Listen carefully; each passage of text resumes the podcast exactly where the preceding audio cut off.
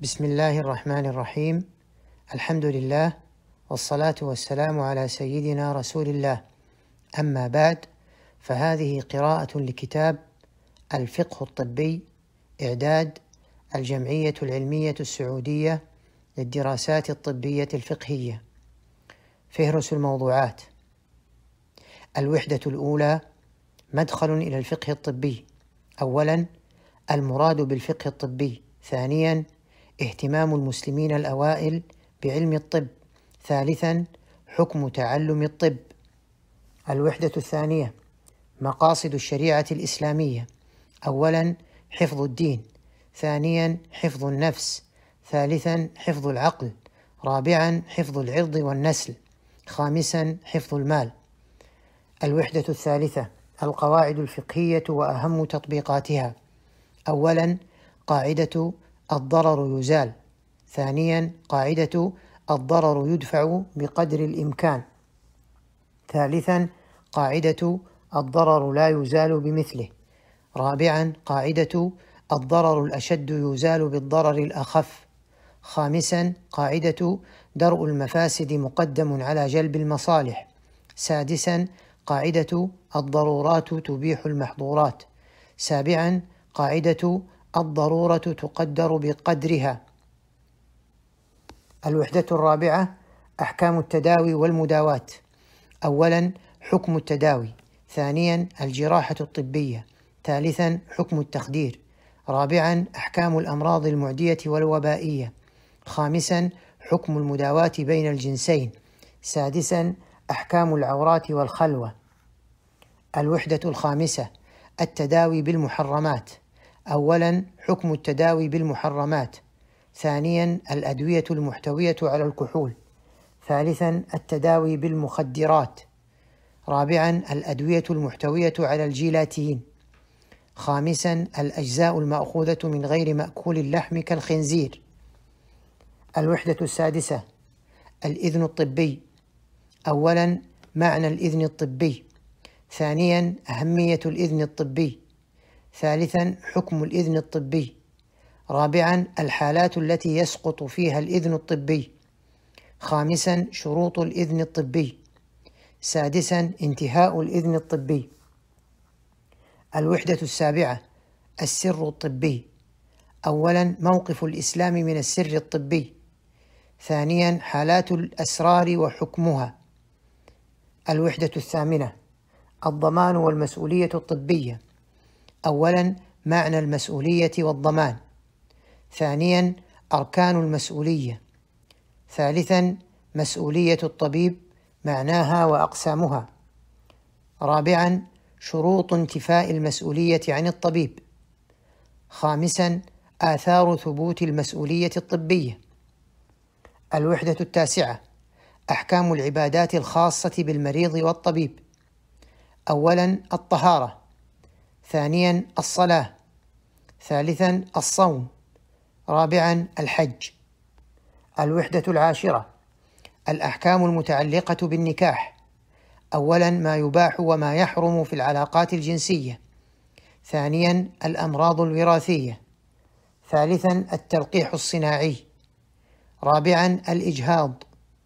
خامسا تحديد جنس الجنين. سادسا تحديد وتنظيم النسل. سابعا عمليات تغيير وتصحيح الجنس. ثامنا عملي حكم عمليات الرتق العذري. الوحدة الحادية عشرة. أحكام الاحتضار والموت. أولا آداب الاحتضار. ثانيا الموت الدماغي. ثالثا الأمراض الميؤوس من شفائها. رابعا قتل الرحمة. خامسا حكم تشريح جثث الموتى.